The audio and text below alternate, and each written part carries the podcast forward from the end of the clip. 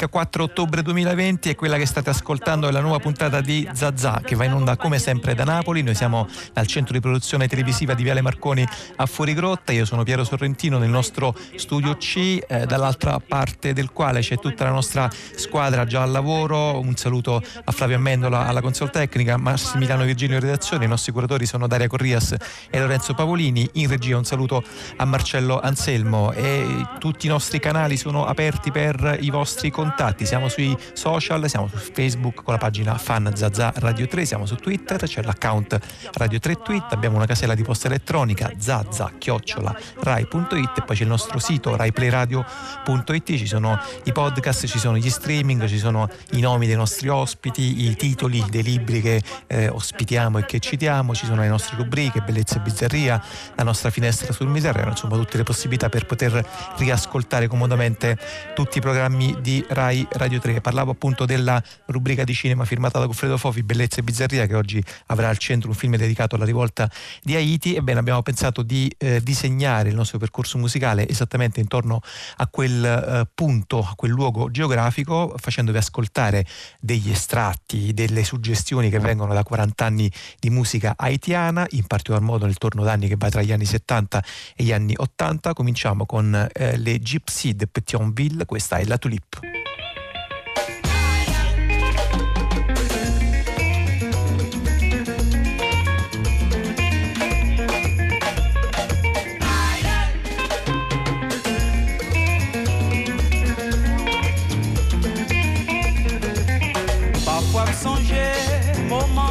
Qu'on passait avec vous dans pays non Haïti chez nous. Cogné à nous séparer, moi nous vivons dans le pays côte la vie à nous, nous obligés résilier. Chaque jour me lever, m'envie retourner dans Pierrot.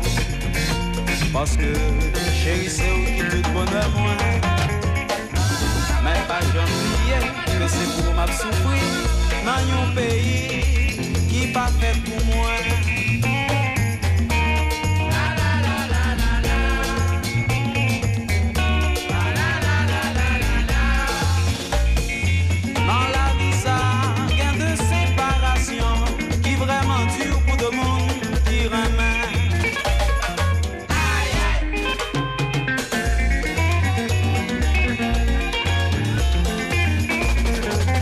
Parfois me songer. Moment comme des qu'on passait avec vous dans pays nous Haïti chérie. Cogné à nous séparer, moi nous venons dans le pays côte la vie à douol, nous obligés résilier. Chaque jour me lever, m'envie retourner dans Pierrot. Parce que chérie c'est où qui tout bonheur moi. Mais pas j'oublier que c'est pour m'a souffrir dans un pays. Pas faite pour moi.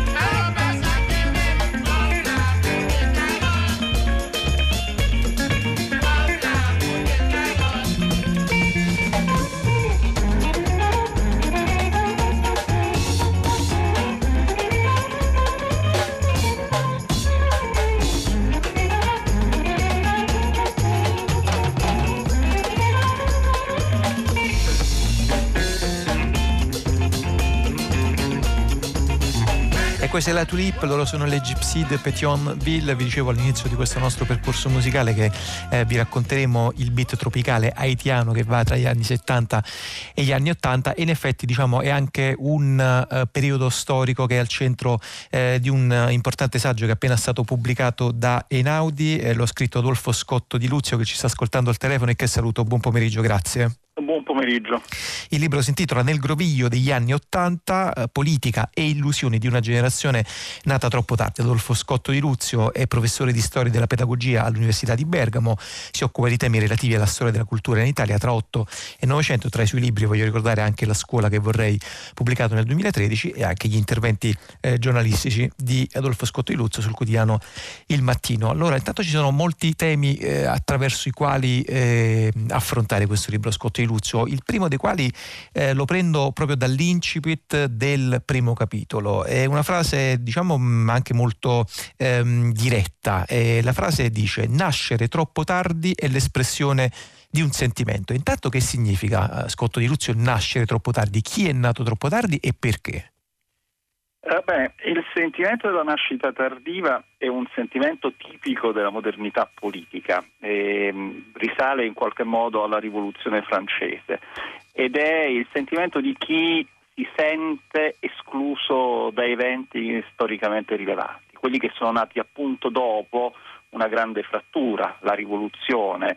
Ma questo sentimento attraversa tutto l'Ottocento, si sentivano nati troppo tardi i primi internazionalisti italiani rispetto alle battaglie risorgimentali, a Garibaldi, si sentivano nati troppo tardi, un esempio tipico è l'adolescente raccontato nel Garofano Rosso, quei ragazzi che non avevano fatto in tempo a partecipare alla marcia su Roma.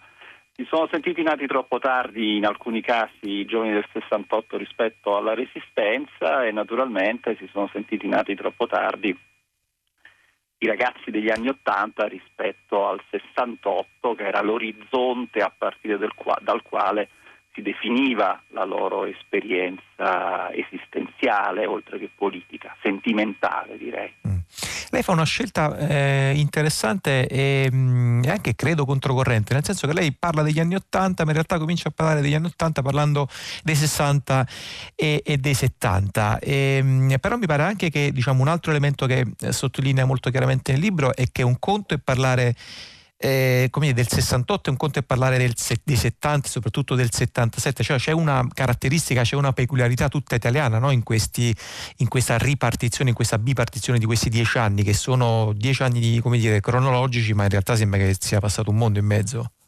Sì, in effetti il lungo 68 è un fenomeno tipicamente italiano che si spiega sulla base di tratti che sono peculiari alla storia del nostro paese, ed è vero quello che lei osserva, cioè il libro è un libro sugli anni 80 ma dà grande spazio agli anni 60 e 70, non solo perché fare la storia di un decennio non significa fare la storia dell'inizio di questo decennio, ma cercarne le premesse in un passato più o meno lontano, perché, ed è questo il senso del titolo del libro, gli anni 80, per quanto siano presenti alla coscienza collettiva come degli anni che hanno una precisa identità, in realtà faticano moltissimo a tirarsi fuori da quel nodo molto drammatico per certi versi per la storia italiana che sono stati appunto gli anni 70. Ed è vero questa necessità che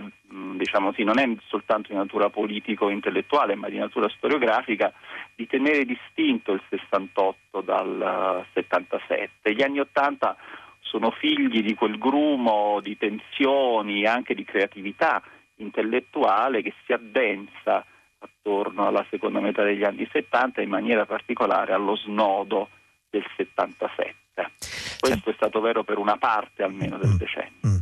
Senta Scotto di Luzio, questo è anche un libro sull'assenza del padre, o per non stare troppo in ambito psicanalitico, sull'assenza dei padri, cioè anche un libro che racconta molto dell'assenza e anche della voglia e anche del bisogno di occasioni per quel tipo di generazione, per quella generazione, di parlare, di interloquire, di interagire e anche di scontrarsi, ma comunque di avere un dialogo con una generazione di padri e di maestri. Il problema però è questi padri e questi maestri dove stavano all'epoca? Stavano in sedi istituzionali, stavano nelle università, nelle scuole, oppure bisognava andarsene a cercare da qualche altra parte? Sì, questa, io nel mio libro scrivo che la generazione degli anni Ottanta è stata impegnata in una disperata ricerca di padri che non avevano nessuna intenzione di essere tali, di maestri che non avevano nessuna intenzione di esercitare il proprio magistero. Ecco, io credo che uno dei nodi sentimentali, oltre che storico-culturali, della generazione cresciuta negli anni Ottanta è stato, come dire, il dileguarsi progressivo delle occasioni di un proficuo rapporto tra le generazioni.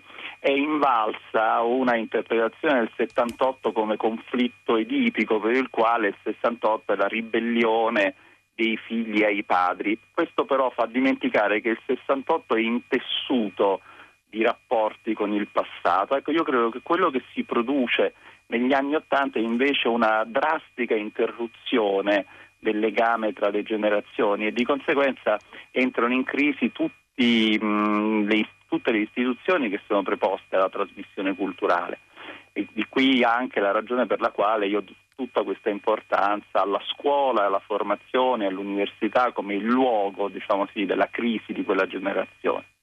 Ed è questo anche uno dei motivi per i quali, per esempio, ci fu una opposizione così forte alla riforma dell'università da parte di, appunto, di quella generazione. Adesso uso il termine generazione che è sempre molto vago e generico, ma insomma è per intenderci. Sì, ci siamo capiti. Sì, in effetti è così. La Pantera, cioè il movimento degli studenti e le occupazioni degli anni 90, fu la grande occasione, la grande scena sulla quale finalmente la generazione cresciuta nel decennio poté fare la sua comparsa.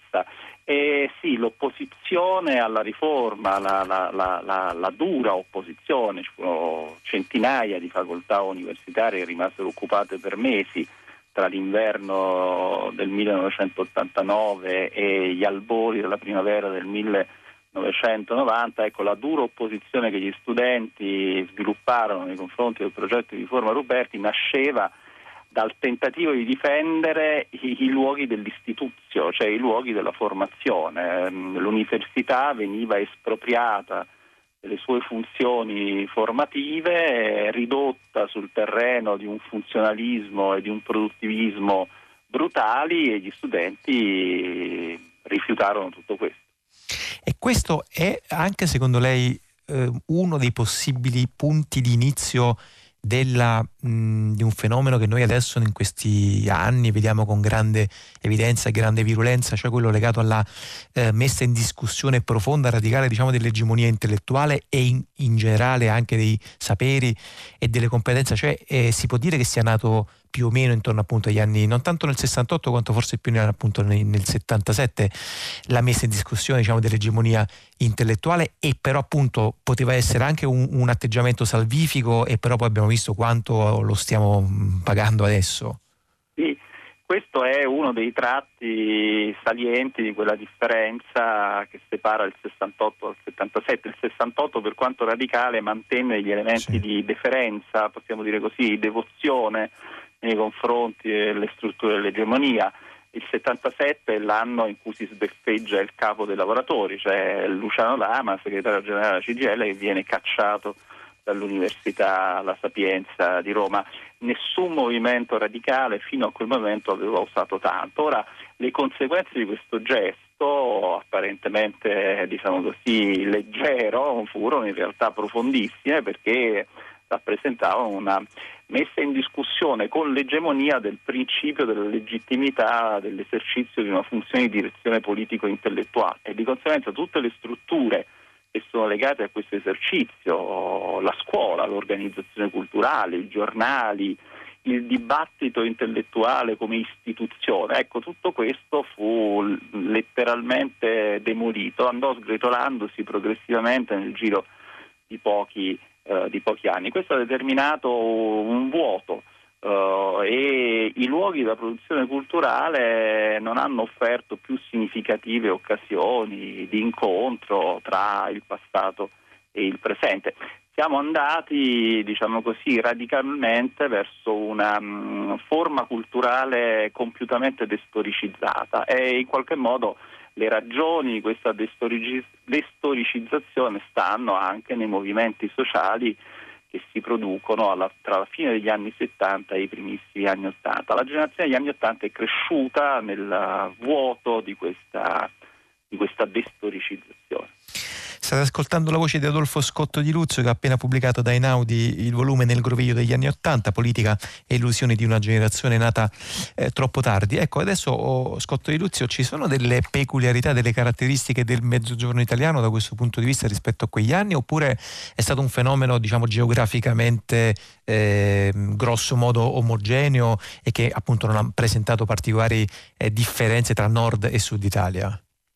Io la ringrazio per questa domanda. Questo è un aspetto saliente del libro. Gli anni Ottanta conoscono due grandi movimenti studenteschi, uno è quello del cosiddetto il 1985, l'altro appunto della Pantera. Ora, mentre il 1985 è un movimento che parte dal nord e che progressivamente conquista le altre regioni italiane, la Pantera è un movimento che viene dal sud, viene dalla Sicilia, risale la penisola lungo appunto la dorsale appenninica, la Campania, e solo dopo arriva in Italia centro-settentrionale.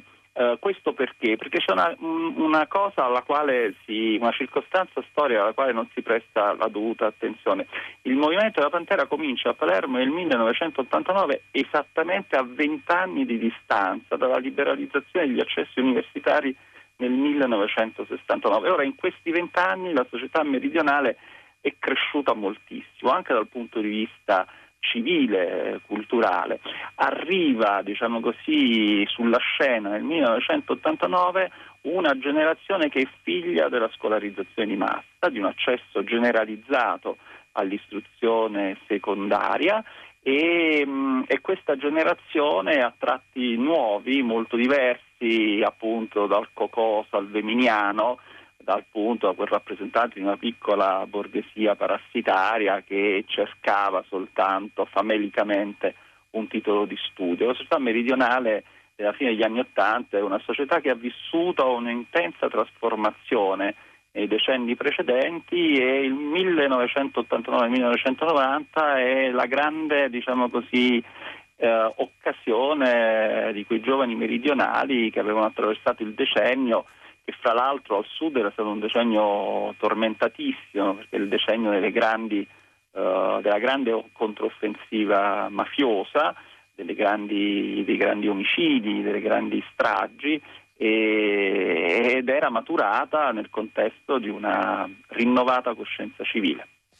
Adolfo Scotto di Luzio, molte grazie per essere stato con noi in questa apertura di pomeriggio a Zazà. Lo ricordo, il volume si intitola Nel groviglio degli anni Ottanta, politica e illusioni di una generazione nata troppo tardi, l'ha pubblicato Einaudi nella sua collana di storia, e ci porta ad ascoltare il secondo momento, la seconda tappa del nostro percorso dedicato alla musica haitiana degli anni 70-80. Questa è Con Valor. Uno!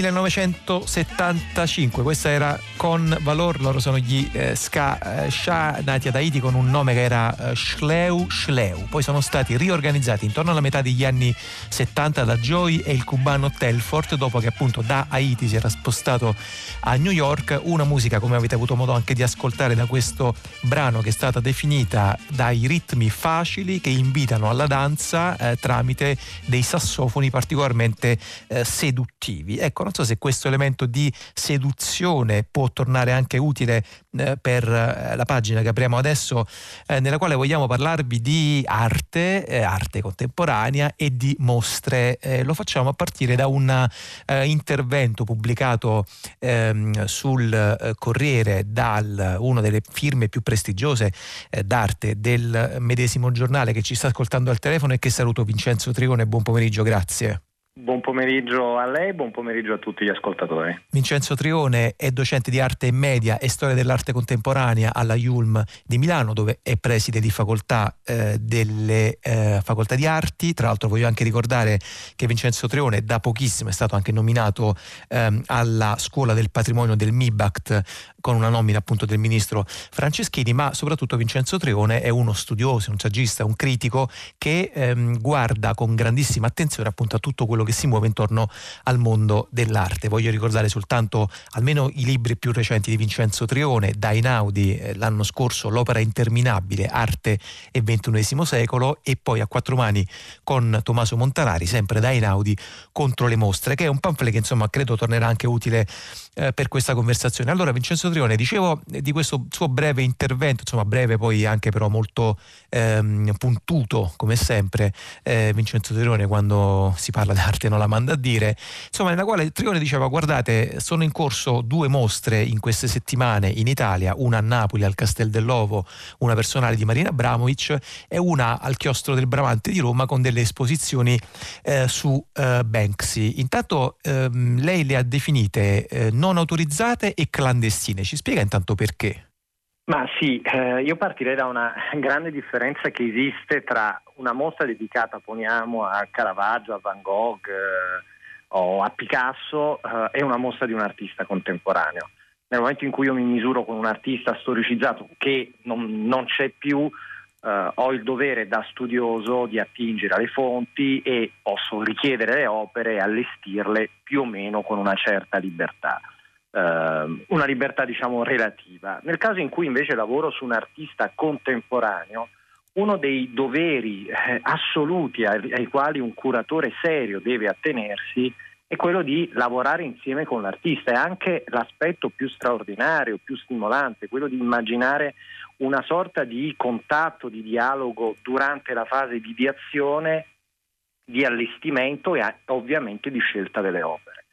Tutto questo viene meno nelle due mostre che ho citato, ma avrei potuto purtroppo citarne tanti altri. Io ho cercato di, non si tratta di una recensione ovviamente sì, di queste due mostre, ma ho cercato di individuare un fenomeno che testimonia una cattiva abitudine, una pratica negativa, ovvero: perché parlare di mostre clandestine o mostre non autorizzate? Partiamo dal caso clamoroso di Banksy. Di Banksy tutti sanno qualcosa, è forse l'artista più popolare tra i viventi, che deve tantissimo probabilmente al suo essere invisibile. Bene, la filosofia di Banksy e degli street artist più radicali, ne cito uno che è probabilmente quello più potente nel nostro tempo, che è Blu di Bologna, sta nell'essere assolutamente fuori dal mercato, anche se in Banksy ci sono anche tante collusioni con il mercato stesso, e nel lavorare prevalentemente negli spazi all'aperto. Nel momento in cui io allestisco una mostra dedicata a Banksy con delle reliquie, diciamo così, del suo lavoro, che sono sostanzialmente o gadget o poster o opere diciamo di dubbia qualità, in realtà non sto facendo nient'altro che violentare quella che è la filosofia vera di un artista come Banksy e degli street artist. Anche perché appunto diciamo il tema è esattamente quello, no? Gli street artist evidentemente sperimentano quel tipo di arte, fanno quel tipo di arte perché non vogliono stare chiusi dentro un museo e quindi vogliono che la loro arte venga vista e agita, insomma, proprio appunto nelle strade dalle persone che passano. Assolutamente, cioè è un'arte la cui filosofia sta proprio nel muoversi, agire all'interno degli spazi urbani, se possibile senza committenza. È la ragione per la quale nel 2006, quando a Bologna ci fu una mostra dedicata agli street artist, ci fu una sorta di ammutinamento, di ribellione da parte degli street artist bolognesi, a cominciare proprio da Blu, che non accettarono questa operazione fatta da furbi collezionisti e mercanti, i quali addirittura avevano strappato degli interventi degli street artist bolognesi dalle strade, dalle pareti, diciamo anche dalle facciate dei palazzi, portandoli all'interno di uno spazio chiuso. È esattamente una violenza che quel tipo di arte non accetta. Quindi l'operazione fatta in contemporanea, l'aspetto interessante è che in questo momento in Italia ci sono state su Banksy almeno 3 mostre, a Ferrara, a Roma e a Genova. Cioè, com'è possibile che siano 3 mostre, diciamo, rigorose? È normale che si tratta, è come se fossero delle reliquie di un corpo santo. E nel momento in cui tu esponi qualcosa che è per il pubblico, che è appunto arte di strada, dentro un museo, dentro una galleria, è come se fosse una bomba disinnescata che non funziona più. Senta Trione, ma insomma lei che cosa risponde a chi dice ma vabbè, ma in fondo che male fa che noi prendiamo appunto delle opere magari come ci stava raccontando lei, non sono neanche poi contestualizzate, sono un po' estirpate, sono prese e messe da una parte, però insomma che male fa, perché alla fine qualcuno che non conosceva Marina Abramovic conoscerà un po' meglio Marina Abramovic e qualcuno che non conosceva Banksy conoscerà un po' meglio Banksy. Cioè qual è, diciamo, proprio l'elemento che invece la spinge a mettersi in maniera così, appunto, insomma, proprio diretta contro questa impostazione, questa idea, questo modello? Ma intanto perché, almeno per 2 ragioni. La prima è che l'arte e gli artisti richiedono ed esigono rispetto e non si può fare qualcosa a loro parziale o completa insaputa. Cioè non è possibile fare immaginare una mostra su un artista vivente senza che quell'artista vivente sia consapevole di ciò che verrà esposto e del modo in cui il suo lavoro verrà raccontato. In più non le nascondo, io ho sempre oramai un'enorme diffidenza nei confronti di coloro che dicono beh, ma sai, probabilmente è meglio che qualcuno passi del tempo andando in a vedere una mostra piuttosto che in un mall. Io dico, ho sempre risposto no, è meglio che vada a vedere una mostra fatta bene piuttosto che una mostra fatta male. Una mostra fatta bene non è puro intrattenimento, cioè se io devo vedere qualcosa che abbia a che vedere con l'intrattenimento vedo una fiction, vedo una serie, è un altro discorso. Se vado a vedere una mostra pretendo che quella mostra si fondi anche su un percorso rigoroso, una serietà, e che all'uscita di quella mostra io abbia imparato qualcosa che non conoscevo prima di essere entrato in quello spazio. Questo tema, questo elemento della conoscenza, Vincenzo Trione, poi ci porta, diciamo, a un passo successivo, cioè quello legato al patrimonio culturale italiano. In Italia, non so se lei mi confermerà questo dato, ma insomma abbiamo circa 10.000 mostre all'anno, che è un mostrificio, un industrificio clamoroso. Ecco, questa gigantesca macchina che rapporto ha con il nostro patrimonio culturale, che in realtà poi lo sappiamo benissimo noi italiani, che è fatto di vita quotidiana, è fatto di paesaggio, è fatto di passeggiate tra palazzi, chiese, monumenti, che in realtà sono appunto un gigantesco museo all'aria aperta. Mi pare che invece, diciamo, forse la tendenza è quella a preservare quei piccoli, quei pochi spazi che in realtà poi servono ad arricchire molto qualcuno e a come minimo tralasciare quell'altro tipo di museo diffuso. Allora, intanto credo che esista un pre-Covid, sì, e una riflessione legata al tempo doloroso e incerto che stiamo attraversando. E cioè, è vero, l'Italia è un'anomalia nel sistema internazionale, cioè in nessun paese per 15 anni si sono prodotte tante mostre come in Italia e in nessun paese i privati produttori di mostre hanno ricoperto un ruolo così centrale nella programmazione anche di spazi espositivi pubblici. Cito un caso tra tutti che è Palazzo Reale a Milano. L'aspetto vero è che in questo momento, in fondo, il Covid è come se avesse fatto giustizia di questa overdose di mostre. Sta spazzando via una cattiva abitudine. Non è difficile, è facile farsi profeti di quello che succederà da qui al 2021-22 probabilmente. Cioè si organizzeranno molte meno mostre, sarà molto più difficile trasportare le opere da un paese all'altro, quindi la politica dei prestiti sicuramente cambierà, probabilmente, ed è auspicabile, ci saranno mostre anche coprodotte a livello internazionale per abbattere i costi, perché oramai teniamo conto che non sarà più possibile pensare a mostre che raggiungeranno 250, 300, 400 mila visitatori come è accaduto in Italia fino a qualche mese fa. Quindi ci sarà un ridimensionamento che non è detto che sia nocivo. È possibile che finalmente una certa macchina, a parer mio negativa, che ha prodotto senza nessuna logica le mostre sempre sugli stessi autori, i soliti Van Gogh, i soliti impressionisti, probabilmente si fermi.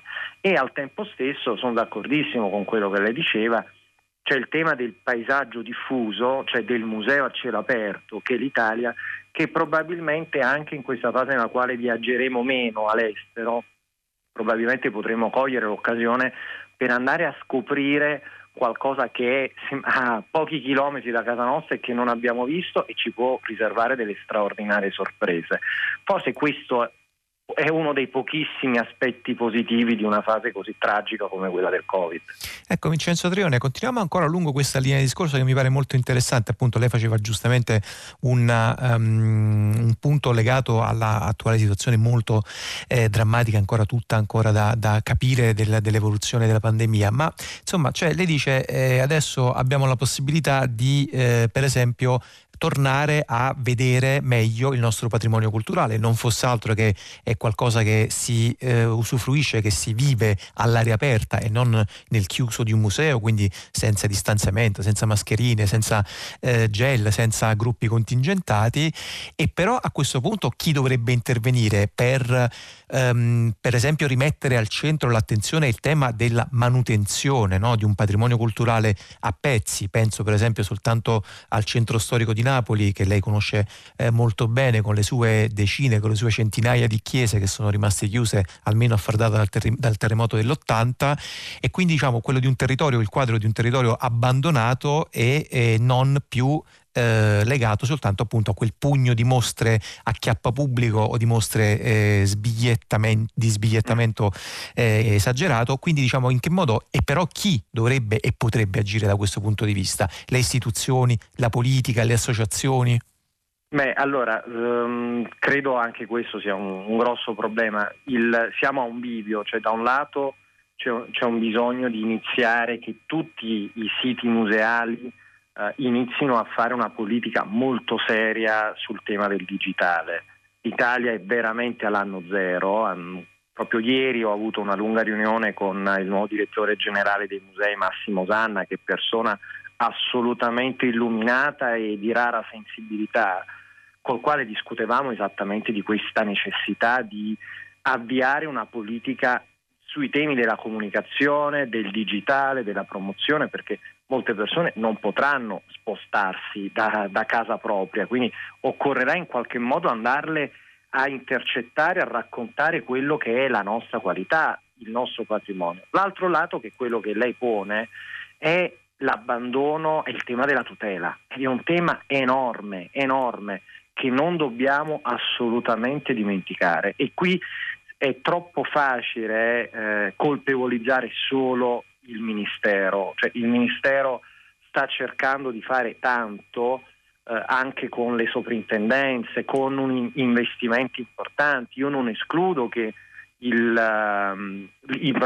i finanziamenti che arriveranno dall'Europa con il Recovery Fund possano andare anche nella direzione di un recupero di investimenti importanti sui centri storici e sulla tutela, e tuttavia è importante anche che i comuni siano parte attiva. Lei citava il caso di Napoli, che a lei e a me sta molto a cuore. Beh, io credo che il comune abbia delle colpe enormi per il modo in cui non ha salvaguardato il centro storico e non ha fatto nulla per valorizzarlo, anche, perché no, per attrarre dei fondi privati per il restauro, perché diciamoci la verità, in quasi tutta Italia, da Venezia a Roma, i privati, laddove capiscono che c'è una possibilità anche di ritorno d'immagine, sono pronti a investire su alcuni luoghi che hanno una forte valenza simbolica, no? Non capisco perché a Napoli non è mai esistito, fermo restando che poi la regia deve essere dello Stato, del Comune, delle sovrintendenze, per amor di Dio. Quindi c'è una tutela che bisogna sempre salvaguardare, è una centralità dei competenti, però i privati possono essere delle risorse. Vincenzo Trione, grazie, molte grazie per essere stato con noi, per aver parlato appunto di mostre di arte contemporanea. Siete su Rai Radio 3 all'ascolto della domenica pomeriggio di Zazà, e noi continuiamo il nostro percorso musicale dedicato alla musica haitiana.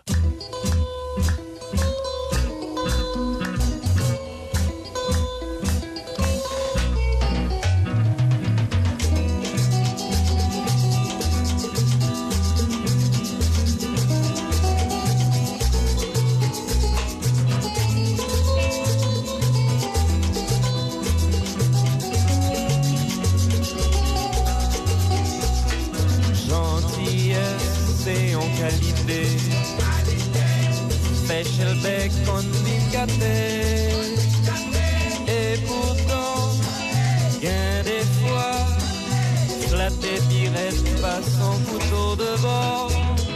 C'est pour ça qu'on comprend la vie à la pour apprendre. Bien bagaille qu'on a cherché, c'est pas facile pour elle arriver. C'est la vie.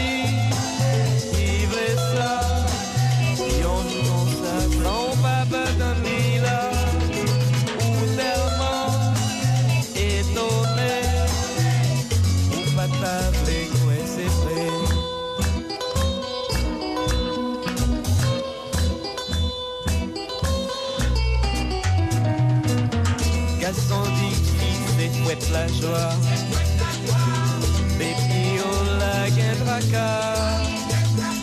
mais sans fille, ça c'est vrai.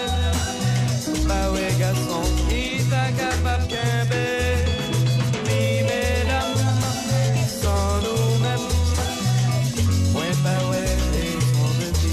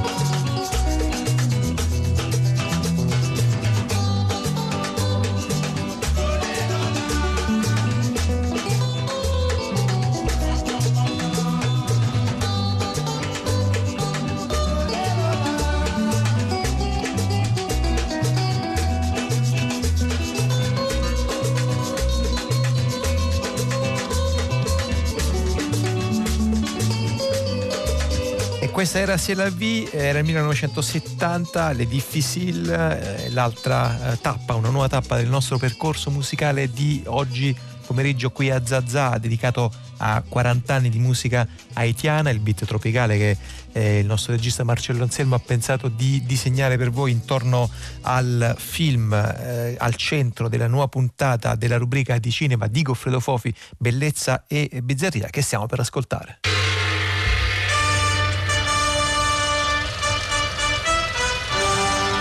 La rivolta di Haiti di Jean Negulesco.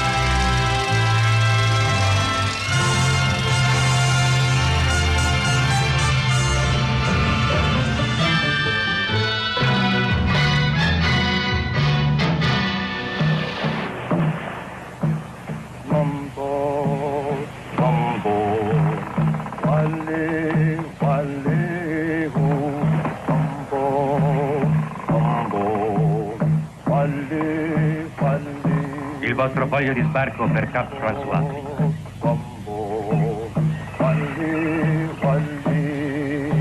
La rivolta di Haiti racconta una storia pochissimo raccontata nel cinema, una storia straordinaria che è quella della prima repubblica nera moderna. C'erano state delle nazioni nere ovviamente nell'Africa prima del colonialismo, ma questa è la prima storia e nasce ad Haiti, che si chiamava Santo Domingo. I rivoluzionari neri la chiamarono Haiti dal loro nome vero, perché Santo Domingo era una colonia spagnola, e loro si inventano una rivoluzione e si inventano una società nuova con delle regole, delle leggi, eccetera, intorno a un grande personaggio, Toussaint Louverture. Toussaint Louverture è un po' quello che è stato per il Messico Juárez, Benito Juárez, è quello che è stato per gli Stati Uniti Washington o Lincoln. A un certo punto del film si vede Toussaint Louverture che è un asceta, un nero magro e ascetico con l'aria già una specie di Gandhi, diciamo, un profeta, e un americano lo paragona a Washington, dice lui è per il popolo nero di Haiti quello che è stato per noi negli Stati Uniti George Washington per i bianchi, ecco. E questa storia è abbastanza melodrammatica. Un giovane americano arriva dagli Stati Uniti perché deve ritrovare una certa Lydia Bailey, figlia di un americano, il quale ha lasciato tutti i suoi averi allo Stato. Lo Stato ne ha bisogno perché è uno Stato appena nato, è uno Stato povero, e lui deve far firmare a questa signora delle carte, controfirmare essendo l'erede di questo padre.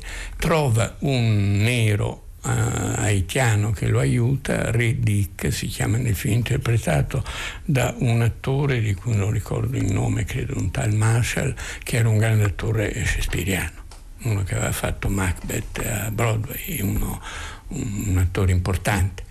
E aiutato da questo raggiunge quella specie di castello dove Lydia Bailey vive con il suo promesso sposo, che è un francese piuttosto odioso,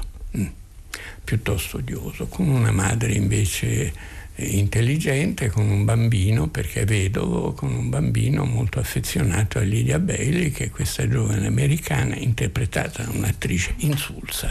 La cosa peggiore di questo film sono gli attori, i due protagonisti. Anne Francis valeva niente e il protagonista Daria Corrias era un bamboccio da western che sostituì Tyrone Power, perché Tyrone Power voleva fare dei film drammatici dopo la guerra e non voleva fare più film pseudo-avventurosi in costume da eroe, voleva l'eroe negativo, voleva qualcosa di diverso. Quindi questo è un limite grosso del film, due protagonisti senza charme e senza neanche un forte talento. Vorrei avere metà dello charme di Beniamino. O forse la sua sottigliezza. E questo è mio figlio Paul. Sua madre morì quando nacque. Da allora Lydia si è occupata di lui. E ora, mia cara Lydia, il nostro ospite insiste per parlare con te in privato. Se volete andare nel mio studio. So già di cosa si tratta. Può parlarne anche qui. Miss Bailey, io... Mr. Emlyn, in 2 anni ho ricevuto innumerevoli lettere dall'avvocato di mio padre. Non ho mai risposto perché non voglio firmare niente. Disapprovavo mio padre da vivo e ora non ho cambiato idea. Un momento, Miss Bailey. Il mio interesse in questo non è soltanto legale. Io ero un rozzo bifolco Yankee, piovuto a Baltimora, ero povero in canna. E vostro padre fu il primo ad aiutarmi. Mi mantenne per anni agli studi. Dopo essere riuscita ad addottorarmi in legge, fece di tutto per farmi lavorare coi suoi avvocati. Io lo rispettavo e lo amavo. Ed ora che è morto, sono qui per far sì che le sue volontà siano rispettate. Certo, avete più motivi di me per essergli grato. Qui non si tratta di voi o di me. Vostro padre lasciò i suoi beni al suo governo. Il nostro è un governo povero. Ha bisogno di quelle terre e di quelle ricchezze. Sapete che i nostri soldati non sono stati pagati da 3 mesi? Che il presidente Jefferson... Non mi interessa di incrementare i fondi del vostro signor Jefferson e del suo governo. Il vostro governo. Non mio, Mr. Emery. Se non riconoscete la vostra patria, rinnegherete anche vostro padre?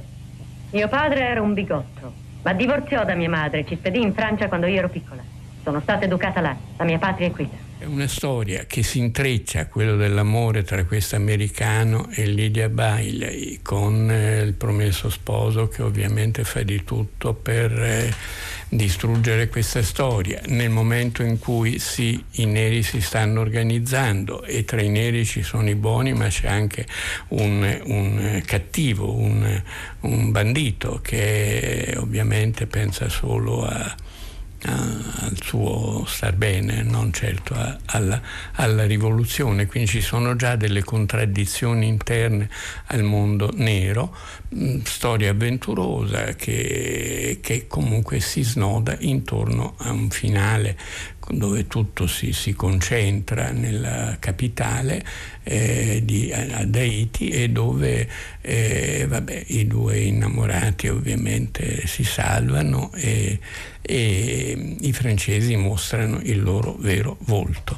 Il governatore mandato dalla Francia, e Napoleone, è contento che ci sia una rivolta nera nelle Antille che lancia il grande messaggio libertà, uguaglianza, fraternità. Sono rivoluzionari, quindi inizialmente li protegge, poi però vuole le colonie, anche lui. Non è la rivoluzione francese, non è Marat, Danton, Robespierre, è Napoleone, è un nuovo imperialismo, e ovviamente manda le truppe per distruggere questa repubblica, e lì ne vediamo le avvisaglie, perché il responsabile, l'emissario francese arriva con la moglie, che è Paolina Bonaparte, una perfida, cattivissima colonialista dalla parte della Francia, che si inventò allora quelli che ipocritamente ha chiamato per secoli i territori d'oltremare, territori francesi d'oltremare. Erano colonie,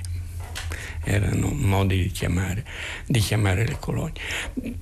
Comunque questo film mediocre, fatto bene perché ci sono tecnici eccetera, con 2 attori e una storia d'amore insulsa, ha questo fondo che non è stato mai raccontato dal cinema, rarissimamente in tempi più recenti da qualche regista delle pseudo avanguardie eccetera eccetera, ma che però è la storia della prima grande rivoluzione nera e del primo stato nero nel mondo. È il vostro spirito che pervade il paese e trascina il popolo.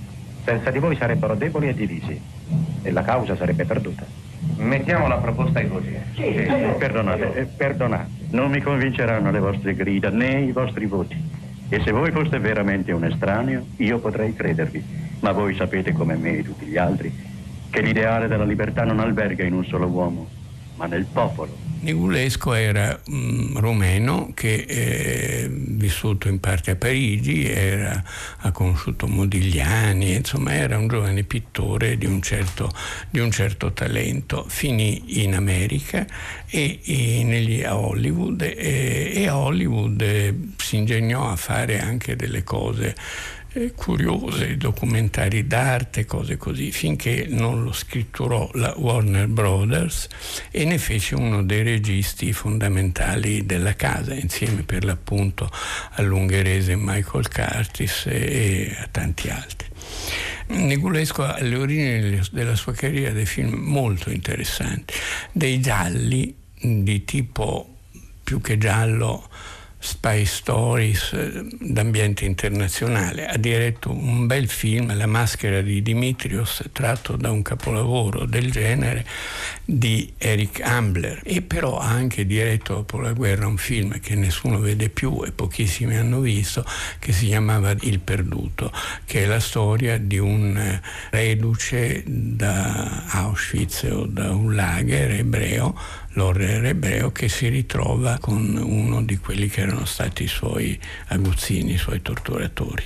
E nel film molto interessante, molto post-espressionista, anche se girato nell'immediato dopoguerra. Il film forse più famoso in Negulesco è un melodramma, Perdutamente tua, con Joan Crawford e John Garfield. È storia di un giovane musicista ebreo povero del quartiere ebraico di New York, che viene protetto da una gran dama, di quelle che vivono sulla Quinta Strada, Joan Crawford sposata. È la storia d'amore tra loro due, che finisce ovviamente tragicamente, perché Joan Crawford, per non intralciare la sua carriera, si uccide alla fine del film. Questo regista interessante poi si è pian piano perduto e ha fatto film sempre meno interessanti e sempre più condizionati dal sistema. Però nel 1952 ha fatto un film non costoso, La rivolta di Haiti, però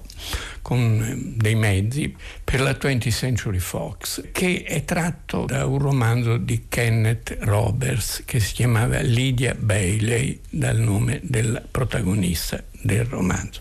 È un film interessante, un romanzo interessante. L'autore del romanzo, Kenneth Roberts, è famoso perché ha scritto dei cicli, come dire, un po' alla Via col vento, di storia americana, un ciclo di romanzi sulla Florida o Florida, è un romanzo famosissimo, tradotto in Italia addirittura da Elio Vittorini, che è Passaggio a Nord-Ovest, da cui King Vidor fece un film molto forte, molto violento e anche un po' crudele, e che racconta la storia della spedizione che alla fine del Settecento, primi dell'Ottocento, tenta di trovare il passaggio al nord-ovest, cioè il passaggio attraverso l'Artide canadese per arrivare sull'altro continente, no? Passare dall'America alla vecchia Europa. La rivolta degli Iti, Lydia Bailey, pubblicata anche questo a Mondadori subito dopo che uscì in America. In America uscì Metti nel 1942 e in Italia fu tradotto nel 1944-1945, insomma molto tamburo battente, e con il titolo che è poi quello del film, La rivolta di Haiti. Napoleone mi ha ordinato di operare la conquista di Haiti in 3 tempi. Primo, compiere lo sbarco sulla costa e coltivare l'amicizia di Toussaint, e questo ho fatto. Secondo, avanzare nell'interno, disarmare i nativi e confermare il mio profondo affetto per Toussaint, ed anche questo ho fatto. Adesso rimane solo il terzo tempo, arrestare Toussaint e spedirlo in Francia. Sotto la bandiera della tregua, è giusto? Ah, le donne possono interessarsi di politica ma non capirla. Io sono affezionato a questo film anche non solo perché ho letto molti libri su Toussaint Louverture. Toussaint Louverture venne arrestato dai francesi, non osarono ammazzarlo e lo misero a morire, e lì è morto in Normandia o in Bretagna, in una casa militare dove veniva sotto stretto controllo perché non poteva parlare con seguaci di nessun genere, e questo asceta morì lentamente nell'isolamento. Cioè, un eroe, un personaggio straordinario, una specie di Gandhi, ripeto, ante litteram, o di Washington o di Lincoln in qualche modo. Il torto dei neri era di aver creduto alle parole della rivoluzione francese fatta dai bianchi.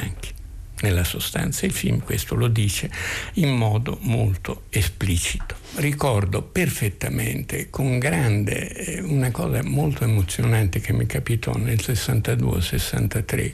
Io leggevo una rivista che si chiamava Jeune Afrique, e che era la rivista delle lotte di liberazione degli africani di allora. Eravamo nei primi anni 60. Nel 62-63 lessi su questa rivista che Aimé Césaire, uno dei grandi poeti antillani, quelli della negritudine, i teorici della negritudine, aveva scritto un lavoro, un testo teatrale bellissimo che veniva rappresentato a Parigi per la prima volta da attori neri in un grande teatro.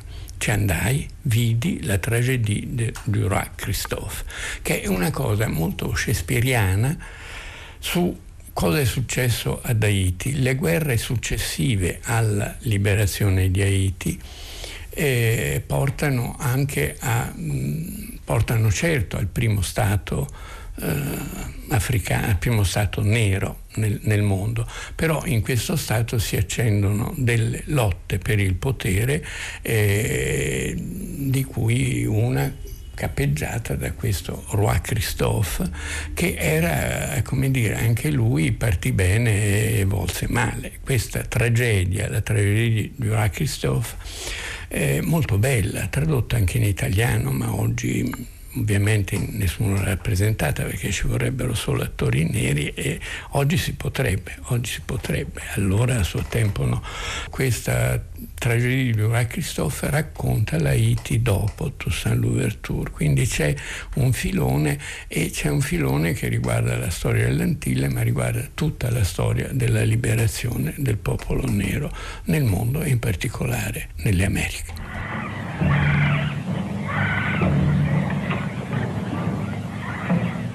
Questa era la rivolta di Haiti, il nuovo racconto di cinema di Goffredo Fofi. La rubrica è quella che avete imparato a conoscere, ad ascoltare e ad amare, Bellezza e Bizzarria. Potete riascoltare questa puntata e tutte le precedenti puntate, le trovate tutte raccolte sul nostro sito portale raiplayradio.it. Potete riascoltarle in streaming o scaricarle con il podcast. Questa è la domenica pomeriggio di Zazà su Rai Radio 3, che se ne va adesso in alcuni territori musicali di grande mistero, fascino. Loro sono due compositori, musicisti, polistrumentisti siciliani che qui in trasmissione amiamo davvero moltissimo. Era un disco che aspettavamo da almeno 10 anni, è il nuovo lavoro che raccoglie gli inediti dei fratelli Mancuso. Questa è Manzamà.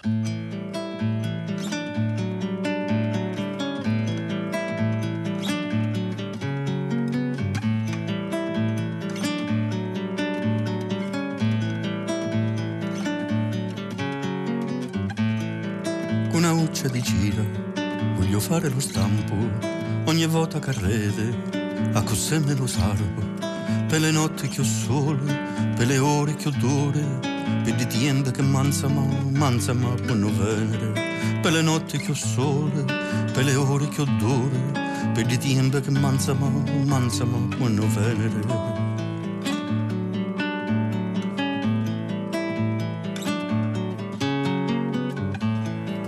Una morrica di pane, per le orna di ione, per le anni di fame, una morrica di pane, e un guaccio di sale, per consare, lo scepeto mare, o ne tocca natare, e un guaccio di sale, per consare, lo scepeto mare, o ne tocca natare.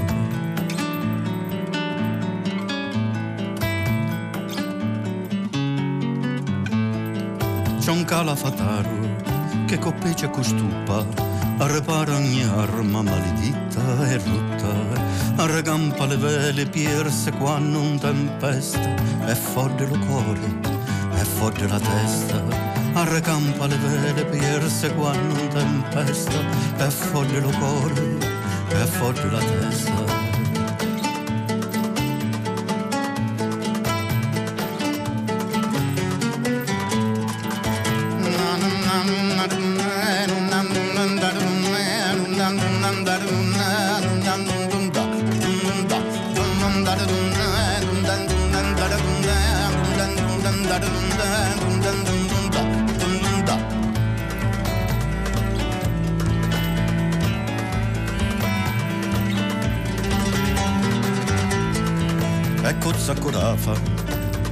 Puntuta, la cosa, la chiacca funnuta, de donne può nascere azzotti, d'un remoto ricordo, la pena più forte, de donne può nascere azzotti, d'un remoto ricordo, la pena più forte.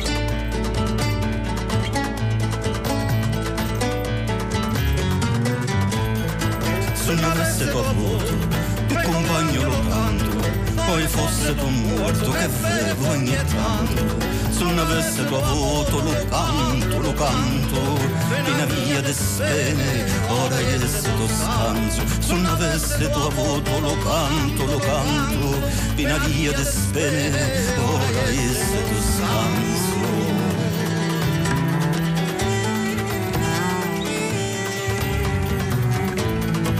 Una uccia de mare, fosse bello raiere, isole, isole che non si fanno toccare, né con ramo chioroto, né con reme, né con mani, tanto sono affrontose, tanto sono lontani, né con ramo chioroto, né con reme, con mani, tanto sono affrontose, tanto sono lontani.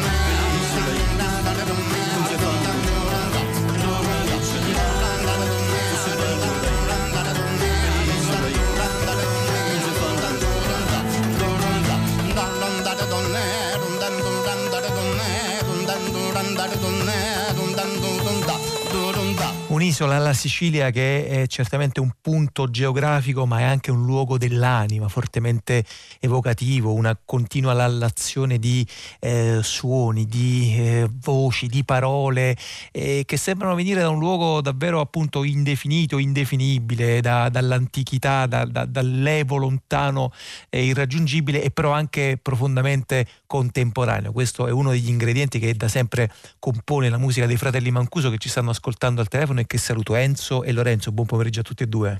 Buon pomeriggio, sono Lorenzo. Allora, intanto bentornati con questo nuovo vostro disco Manzamà, pubblicato da poco più di una settimana dalle case editrici, dall'etichetta Squilibri. Manzamà, intanto spiegateci per favore, se volete, il titolo, il nome, appunto Manzamà. È una parola che viene evidentemente dalla vostra terra, ma che cosa significa e che cosa indica? Allora, Manzamà nel nostro paese, ma poi anche in tutta quasi la Sicilia, può cambiare leggermente la pronuncia. Manzamà significa non sia mai. Quando qualcosa deve accadere e si pensa al peggio, si dice Manzamà, che non succeda, che non sia mai questa cosa. E allora questo è un disco, come dicevi prima, che abbiamo aspettato tantissimi anni, quasi 10 anni, perché sono passati alcune cose nella nostra vita che un po' ci hanno toccato profondamente. E abbiamo iniziato a registrarlo 7 anni fa, con alcuni brani composti sempre da noi, ma arrangiati alcuni da Franco Battiati, che è stato veramente, quando stava bene, adesso Franco non sta più bene, gentilissimo, partecipativo, anche la presenza di Giovanni Sollima in 2 brani col violoncello. Anche Giovanni è stato molto affettuoso e disponibile. A Marco Betta e Aldo Giordano, che ha curato una parte della registrazione e anche l'arrangiamento di alcuni brani, di cui anche Manzamà. Sì, appunto, poi l'apporto prezioso di moltissimi artisti, collaboratori, ma evidentemente anche amici, appunto anche Ferruccio Spinetti. Ma Ferruccio, che appunto in Manzamà sono il contrabbasso. Esatto. Enzo, voi avete una biografia molto caratteristica, molto peculiare. Intanto avete una origine che è quella di un piccolo paese siciliano, credo sia in provincia di Caltanissetta, che è Sutera, ed è un paese che evidentemente non può non aver influito sulla vostra idea, sul vostro stile musicale, perché come tutti i piccoli paesi del sud Italia, in particolar modo appunto quelli della Sicilia probabilmente, è un paese anche fatto di grandi riti, rituali, di lamenti, di canti funebri. Ecco, questa esperienza di vita quanto ha influito sulla vostra pratica musicale? Ma io credo tantissimo. Naturalmente il paese dove siamo nati ha rappresentato per noi la prima possibilità di percezione sonora del mondo, e quindi Basterebbe solo questo per capirne quanto sia stato importante. E naturalmente poi quello che abbiamo vissuto da ragazzi, quel complesso patrimonio di tradizioni, di memorie, di riti, di canti, purtroppo in gran parte scomparsi, questo ha rappresentato per noi la possibilità di dialogare con la musica e con il mondo, avendo una possibilità in più, una lingua, un linguaggio, una capacità per tradurre le nostre ansie, i nostri pensieri e scambiarli anche con un mondo diverso da quello della tradizione. Ecco Lorenzo, Enzo dice giustamente quel mondo che abbiamo conosciuto, quel mondo che abbiamo incontrato non esiste più, le accelerazioni che la contemporaneità ha imposto, ha inferto su tutti noi sono state clamorose e sono sempre più veloci, però il vostro fare appunto musica, il vostro essere musicisti evidentemente è anche una testimonianza che quel tipo di idea, quel tipo di storia, quel tipo di tradizione si può attraverso la pratica artistica portare a oggi. E quindi le chiedo che cosa significa in concreto, appunto, rispetto a questo discorso, fare musica qui e oggi, questo lavoro che voi fate continuamente, incessantemente appunto sulla tradizione, ma evidentemente è una tradizione che appunto non esiste più e quindi va come minimo ripensata, rivista e riraccontata attraverso l'arte. Sì, sicuramente, perché in noi è rimasta una traccia indelebile, un qualcosa di ancestrale che emerge ogni volta che iniziamo a cantare, sembra che ci colleghiamo con qualcosa che ci è appartenuto nell'aria, nel paesaggio, nei colori, in tutto quello che è stata la nostra infanzia, la nostra vita quando eravamo in Sicilia. Certo, non sapremmo fare altro, a dire la verità, se non continuare quello che dentro di noi profondamente ogni volta così viene in superficie.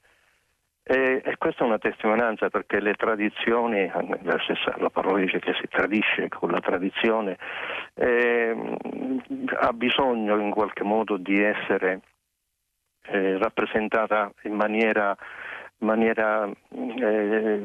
autentica, se possibile, tra virgolette, non per presunzione, ma chi si collega con il passato, con quello che era una volta la nostra cultura, lo deve fare con molta prudenza, perché è facile poi cantare in dialetto, suonare un tamburello, parlare della tradizione, se profondamente molte cose non ci sono viste e non le abbiamo vissute.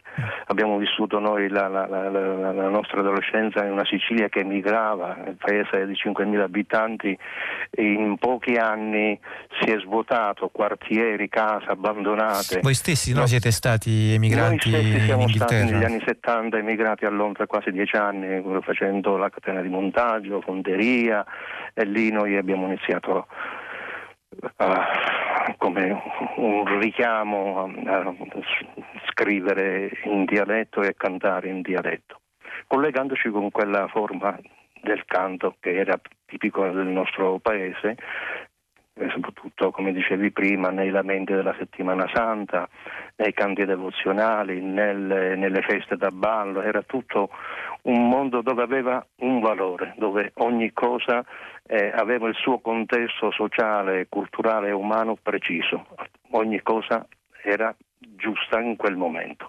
Ora è una riproposizione, quando si fanno a volte canti di lavoro, ma il lavoro non c'è, perché non c'è la fatica, perché è sempre un qualcosa di guardarlo con una certa attenzione. Ecco.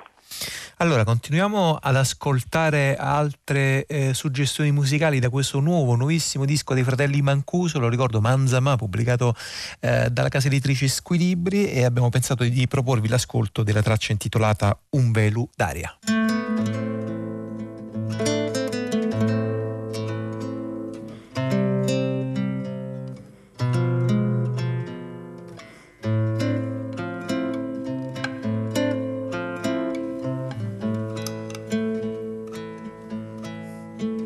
s'en vient franc d'une noche de vin en tu larme a mí me lo daría.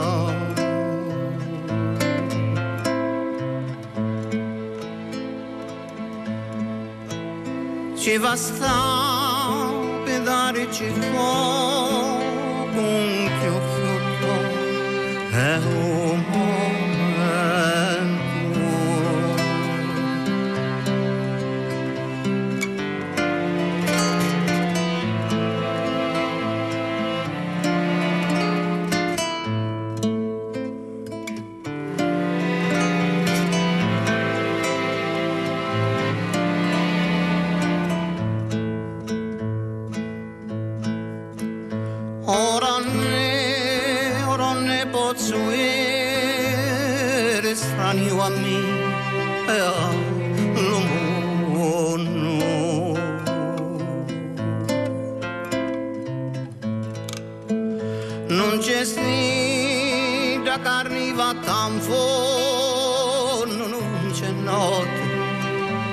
non c'è giorno,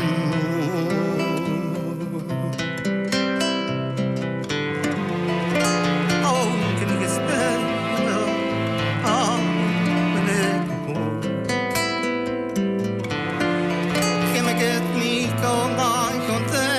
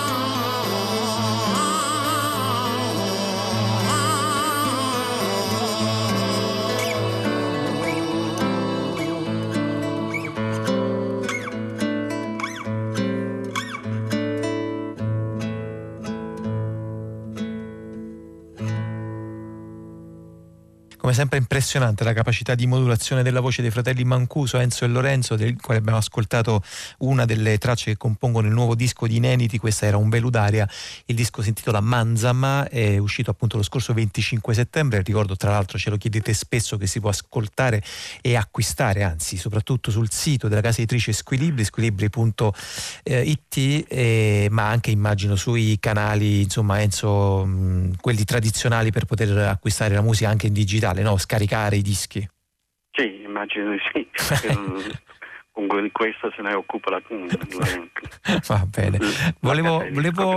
Volevo toccare con voi altri punti della vostra biografia, perché voi prima appunto lo stavamo dicendo un po', avete avuto un passato di migranti, avete lavorato per quasi 10 anni in Inghilterra, siete stati operai metalmeccanici, avete avuto anche delle esperienze di impegno sindacale, insomma davvero riuscite a parlare dell'emigrazione del Sud Italia e dell'emigrazione siciliana, non soltanto perché lo avete letto ma perché lo avete visto e vissuto. A un certo punto della vostra carriera avete pubblicato, se non ricordo male, i vostri primi 2 dischi in Spagna, perché avete avuto una collaborazione appunto con Joaquín Díaz, che è stato un grandissimo etnomusicologo spagnolo, e poi avete cominciato a esibirvi piano piano intorno agli inizi degli anni '80 in piccoli teatri in Germania e in Francia. Vi volevo chiedere, a proposito di piccoli teatri, non so chi vuole rispondere, se Enzo o se Lorenzo, ma il vostro rapporto appunto proprio con la scrittura scenica. Voi siete anche i musicisti di riferimento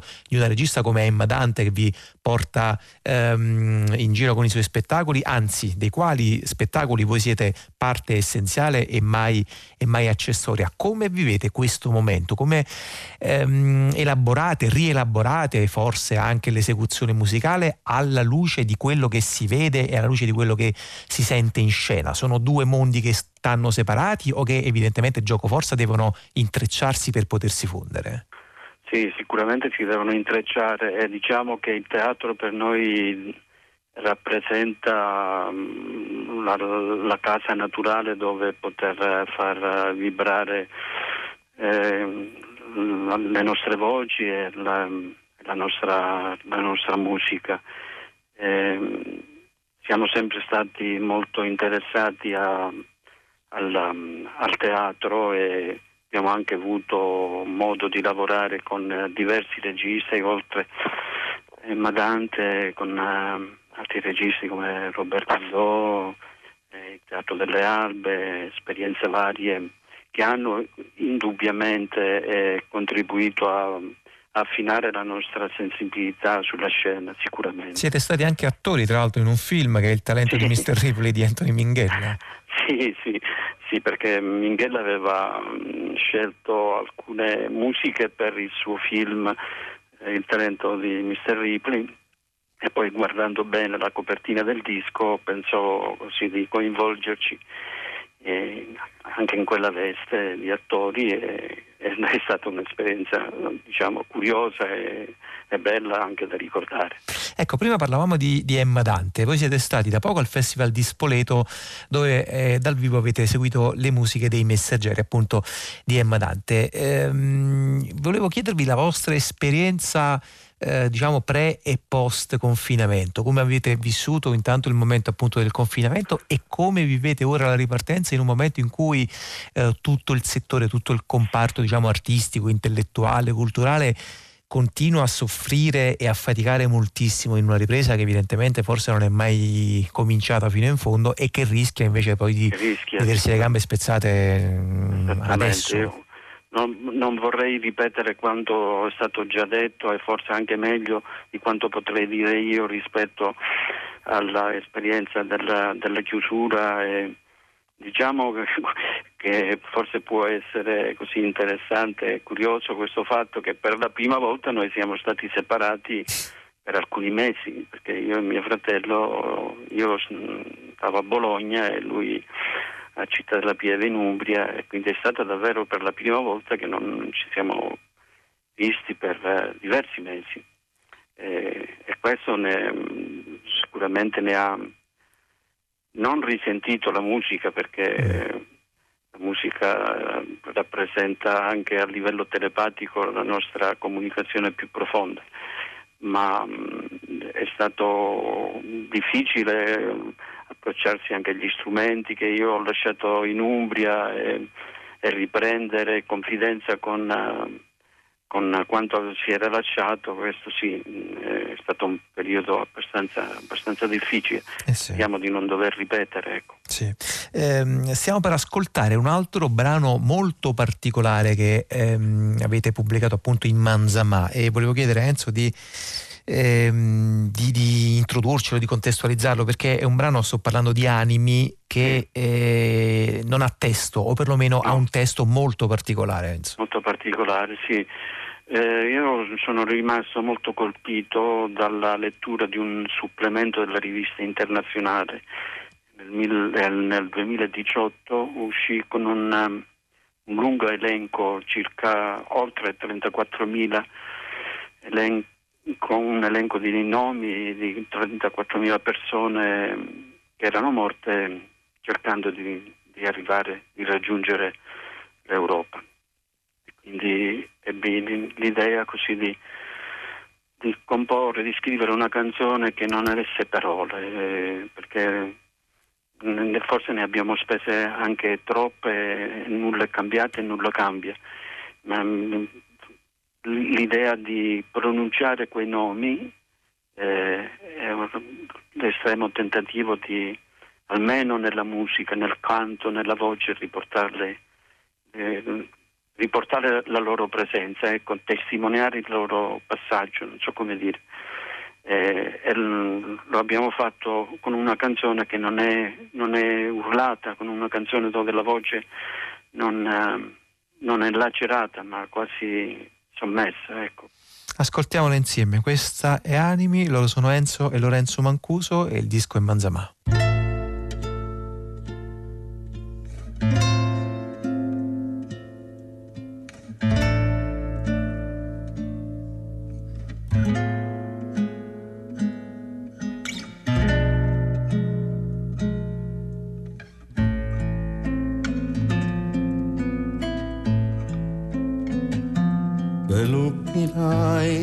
Washington, Basilakin, Temacombe, Jejik Fatia, Nasuma Fali, Robertus Carabis, Afrim, Megastena, Kwami Aziaku, Prempe, Shiraspia, Robertus Carabis.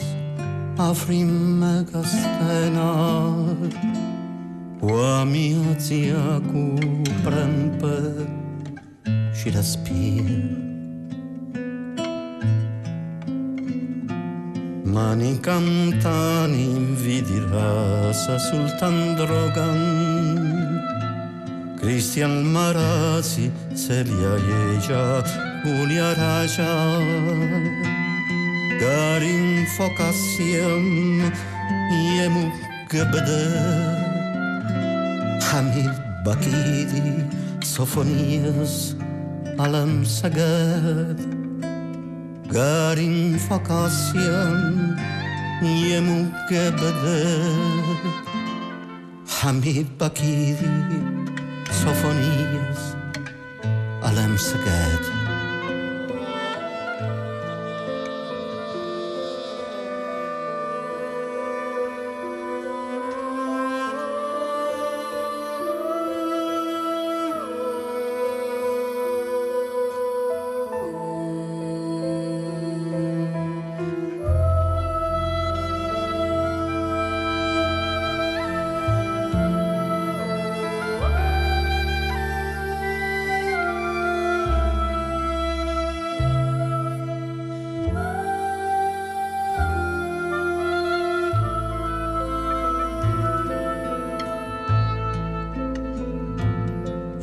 Palienko and Ferbolut Glinis Cowley Mutavel Vasananton Arthur Muraton Moses Canaya David Mamedor Narimantama Semi Camrancor Moses Canaya, David, Mamedor, Nariman Tamasebi, Kamrankor.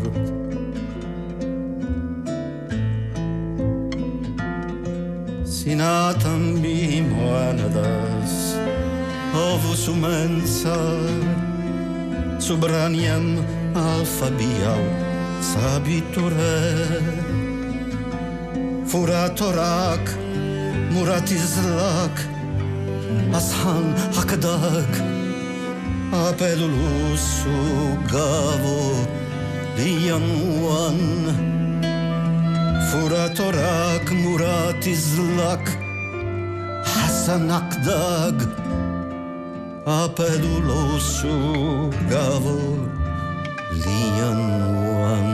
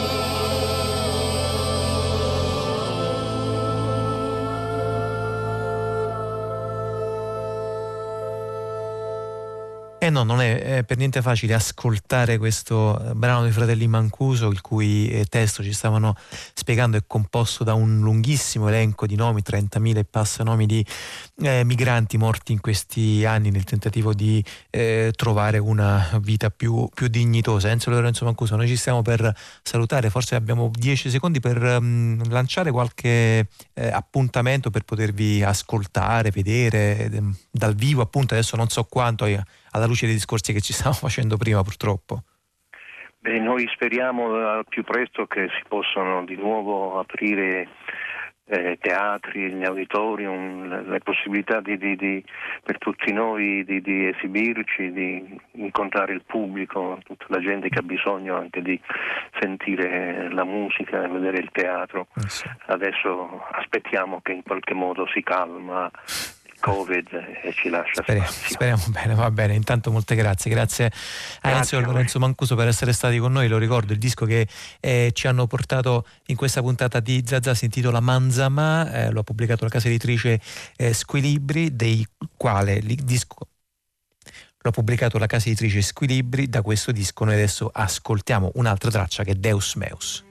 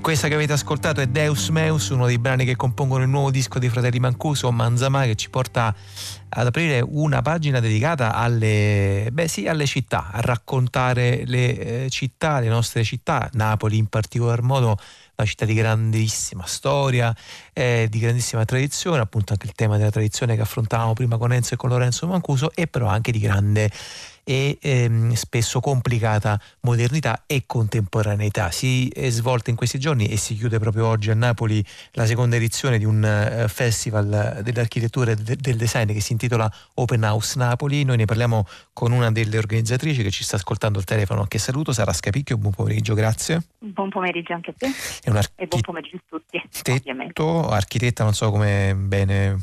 Io preferisco architetto, sono legata alla tradizione, mettiamola così. Va bene, architetto Scapicchio, che appunto è uno degli organizzatori, promotori di questa seconda edizione, evidentemente immagino molto complicata, no? In tempi di coronavirus. Sì. Vabbè, come tutto purtroppo, certo, in questi periodi, certo. Insomma, comunque siamo riusciti a portarla a termine anche quest'anno, quindi siamo molto fieri del risultato raggiunto.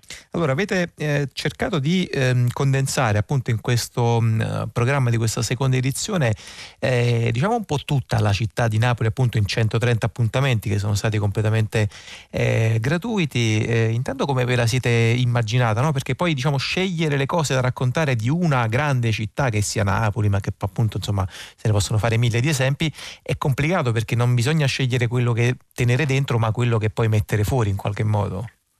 Vabbè, diciamo che quello che ci fa da filo conduttore è fondamentalmente proprio quello che è l'obiettivo in generale di Open House. Open House nasce comunque in un circuito al di fuori di quello che è la semplice città di Napoli, ma è un circuito internazionale, sì, nato ben 20 anni fa a Londra e che coinvolge tantissime città a livello mondiale, internazionale completamente. In Europa siamo già in tanti, in Italia siamo in 4.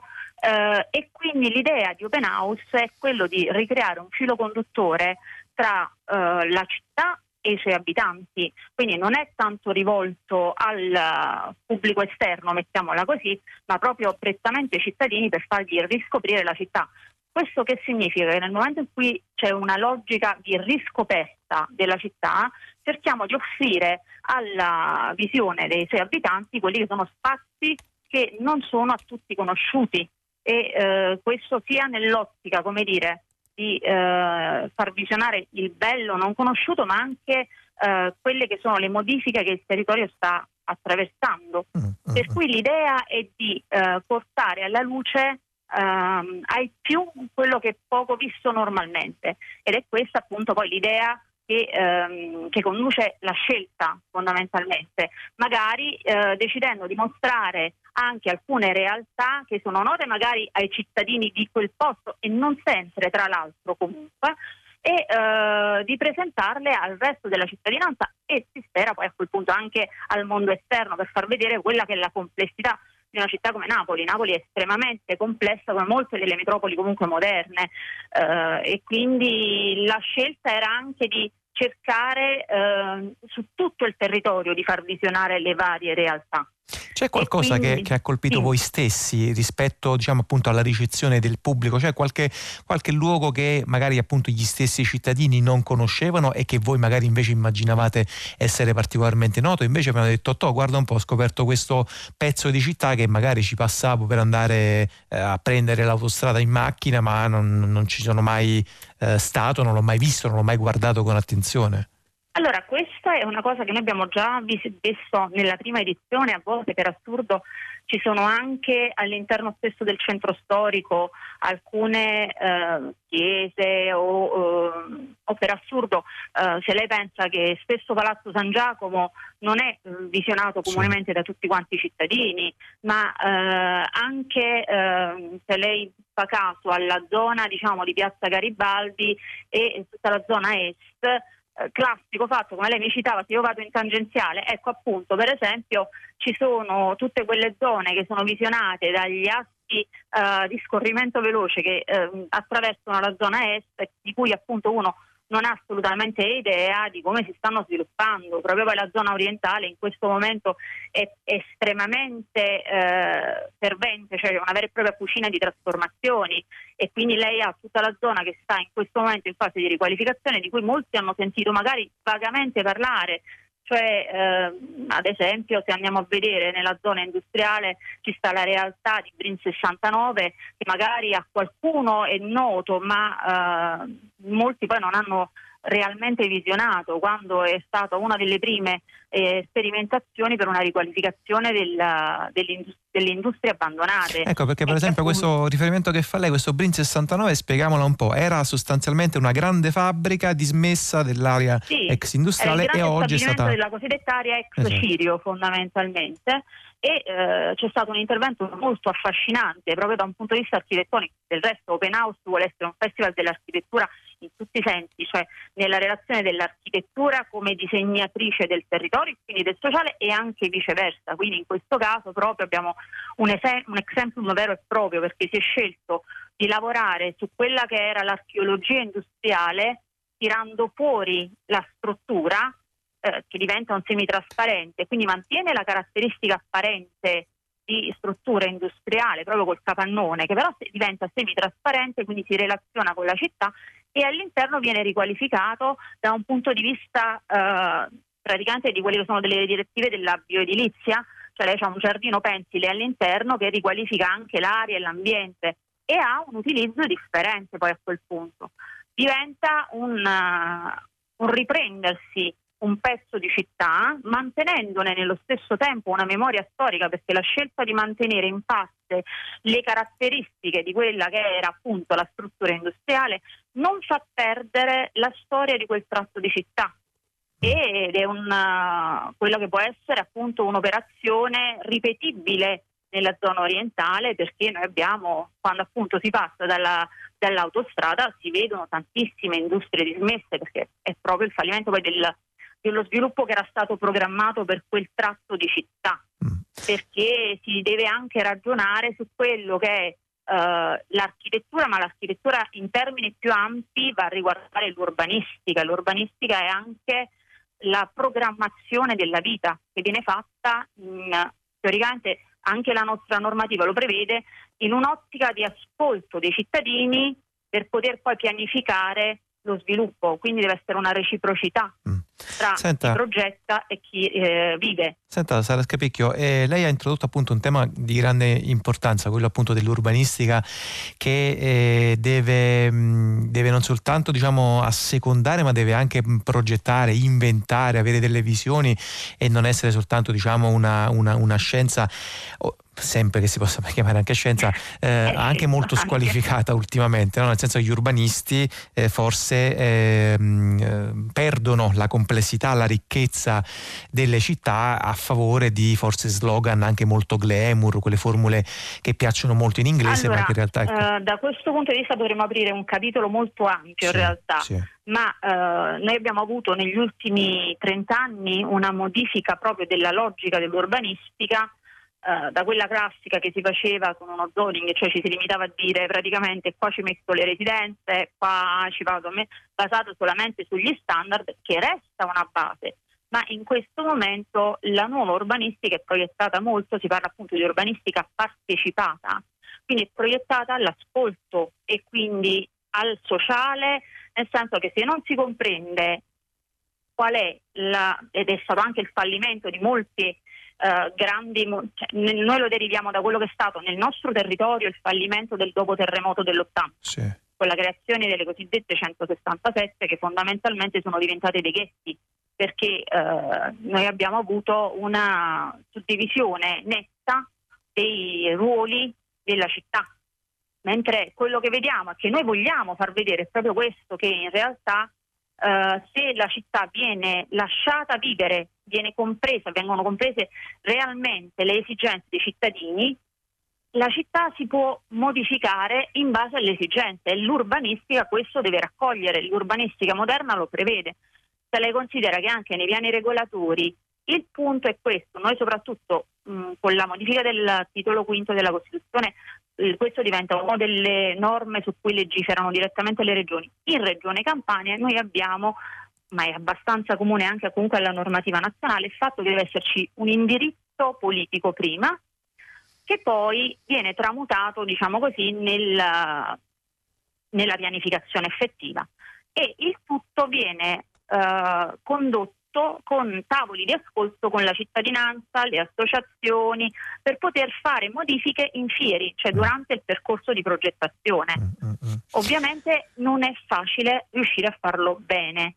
Molto spesso quelli che sono gli incipit iniziali della politica dovrebbero già partire da un primo ascolto, e noi come Open House anche questo cerchiamo di fare, cioè di dare maggiore risalto a quelli che sono i movimenti spontanei che in questo momento stanno rivitalizzando determinate zone della città, per far sì che possano diventare proprio un elemento di pensiero, di progettazione, di programmazione per lo sviluppo successivo della città, perché se è un qualcosa, come dire, è partito dal basso e sta funzionando e sta rivitalizzando dei tessuti urbani, considerando le potenzialità di sviluppo che hanno le nostre periferie per la loro riqualificazione, ma non solo, anche che noi abbiamo anche al centro cittadino alcune zone che vanno riqualificate e stanno avendo una loro riqualificazione.